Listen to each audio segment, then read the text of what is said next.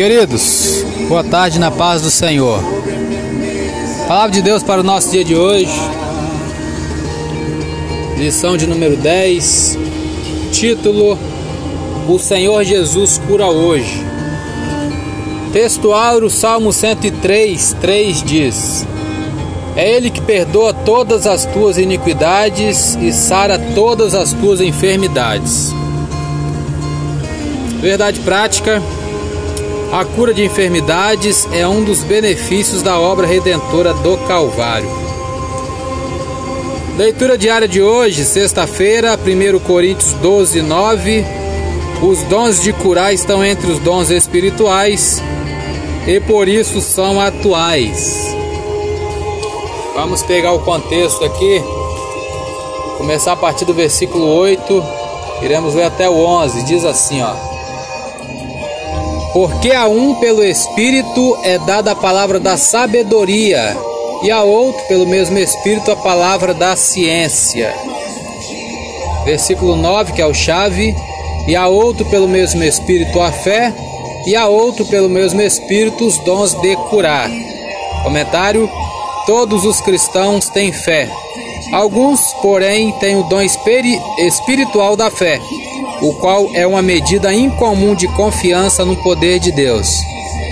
Versículo 10 e 11: E a outro a operação de maravilhas, e a outro a profecia, e a outro o dom de discernir os espíritos, e a outro a variedade de línguas, e a outro a interpretação das línguas.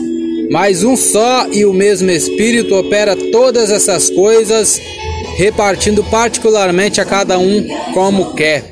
Comentário: A profecia não é apenas uma previsão sobre o futuro, também pode significar proclamação da palavra de Deus com poder.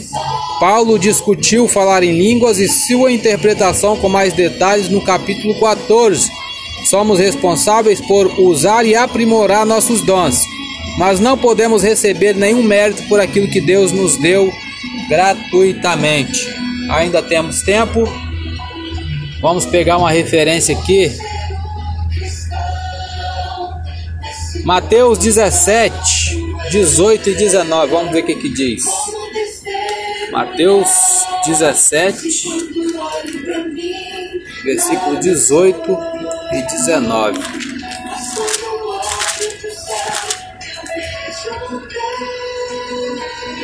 Diz assim a palavra do Senhor. E repreendeu Jesus o demônio que saiu dele, e desde aquela hora o menino sarou. Então os discípulos, aproximando-se de Jesus em particular, disseram: Por que não podemos, não podemos nós expulsá-lo?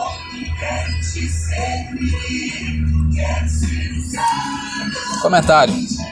Os discípulos perguntaram a Jesus por que não tinham sido capazes de expulsar o demônio. O Senhor respondeu que a fé deles era muito pequena é o poder de Deus misturado à nossa fé que move montanhas. A semente da mostarda é menor. E Jesus disse que mesmo uma fé tão pequena como a semente da mostarda teria sido suficiente. Talvez os discípulos tenham deixado ou tentado expulsar o demônio por seus próprios esforços e não pelo poder de Deus. Existe um grande poder até na mais diminuta fé, quando confiamos no poder de Deus. Se como cristãos sentimos-nos fracos ou impotentes, Devemos examinar nossa fé para nos certificarmos de que estamos confiando no poder de Deus e não em nossa capacidade de alcançar resultados. Eu sou Elias Rodrigues, essa foi mais uma leitura diária de hoje. Compartilhe essa mensagem com seu grupo de amigos e que Deus nos abençoe. Amém.